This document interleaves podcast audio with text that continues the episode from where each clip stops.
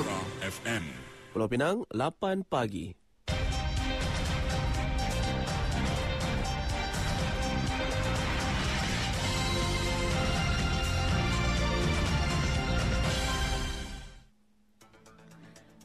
Warta Mutiara bersama-sama saya Nor Azizah Ibrahim. Assalamualaikum dan salam Malaysia Madani. Bermula 1 Disember ini, rakyat China dan India yang berkunjung ke Malaysia akan diberikan pengecualian visa selama 30 hari. Perdana Menteri Datuk Seri Anwar Ibrahim berkata pengecualian itu dibuat selari dengan perkongsian strategik yang terjalin antara kedua-dua negara. Beliau berkata ia merupakan tambahan pengecualian visa sedia ada yang kini dinikmati rakyat dari negara Teluk dan lain-lain negara di Asia Barat.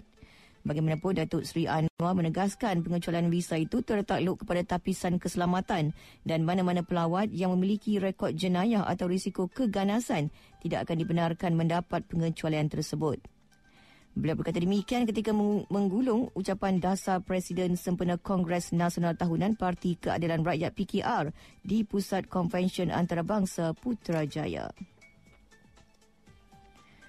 Kerja-kerja pembaikan cerun yang runtuh akibat hujan lebat bagi laluan jalan balik pulau ke Teluk Bahang telah berjaya disiapkan lebih awal daripada yang dijadualkan. Menteri Kerja Raya Datuk Seri Alexander Nanta Linggi berkata kerja-kerja pembinaan siap sepenuhnya pada 6 November lalu, iaitu 51 hari lebih awal daripada tarikh asal, iaitu 28 Disember ini.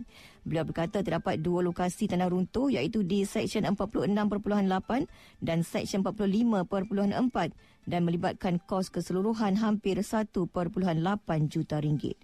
Tambah beliau, terdapat beberapa lokasi yang perlu dipantau kerana dilihat berisiko tinggi sekiranya tidak diambil tindakan dan akan dimasukkan dalam peruntukan tahun hadapan. Beliau bercakap kepada media selepas meninjau hasil kerja-kerja pembaikan dan merasmikan pembukaan jalan berkenaan kepada semua jenis kenderaan. Jelas beliau, projek ini penting kerana ia bukan sekadar untuk kegunaan harian penduduk setempat, malah pelancong.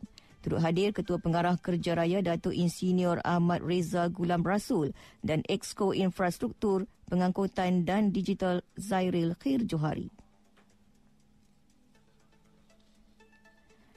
Jabatan Meteorologi Malaysia Met Malaysia meramalkan luruhan monsun lemah yang dijangka berlaku sehingga Khamis ini. Ketua Pengarah Met Malaysia Muhammad Helmi Abdullah dalam satu kenyataan berkata dalam masa yang sama penumpuan angin juga dijangka berlaku di kawasan utara Selat Melaka yang berpotensi menghasilkan ribut petir berserta hujan lebat dan angin kencang yang berpanjangan. Ia meliputi negeri-negeri di Semenanjung termasuk kawasan perairan.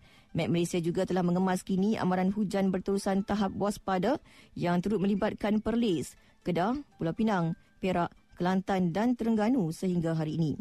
Tambah beliau, amaran angin kencang dan laut bergelora pura berkuat kuasa sehingga Selasa 28 November. Sementara itu, di negeri-negeri lain, ribut petir berserta hujan lebat dan angin kencang masih berpotensi berlaku dalam tempoh berkenaan.